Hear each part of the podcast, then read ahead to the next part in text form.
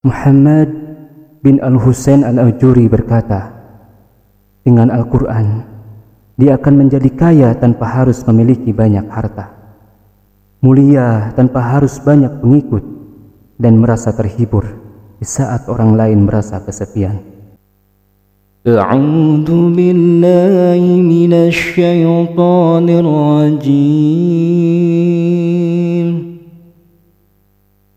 بسم الله الرحمن الرحيم.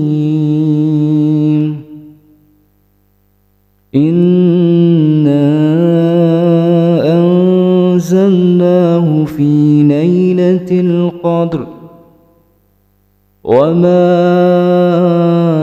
أدراك ما ليلة القدر.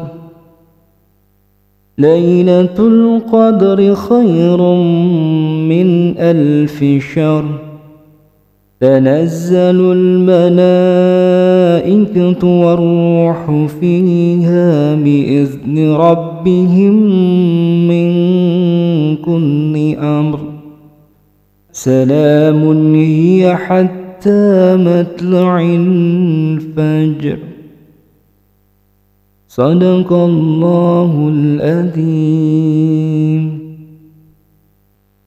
Tafsir Al-Muyassar Surah Al-Qadar ayat 1 sampai 5 Sesungguhnya kami telah menurunkan Al-Quran pada malam yang penuh dengan kemuliaan dan keagungan, yaitu di antara malam Ramadan. Tahukah engkau, wahai Muhammad, Apakah malam penuh kemuliaan itu? Malam kemuliaan itu adalah malam yang diberkahi.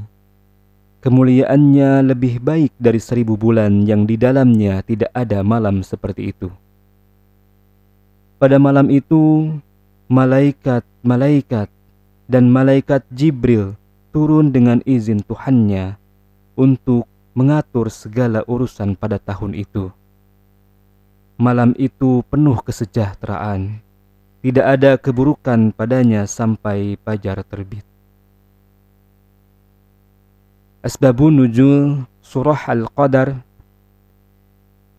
diriwayatkan dari Ibnu Jarir dari Mujahid bahwasanya dahulu ada seorang Bani Israel yang selalu beribadah pada malam hari hingga pagi.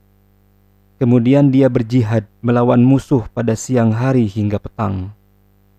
Dia melakukan itu selama seribu bulan. Allah subhanahu wa ta'ala lalu menurunkan surat Al-Qadar ini yang mengandung perbuatan yang lebih baik dari perbuatan orang itu.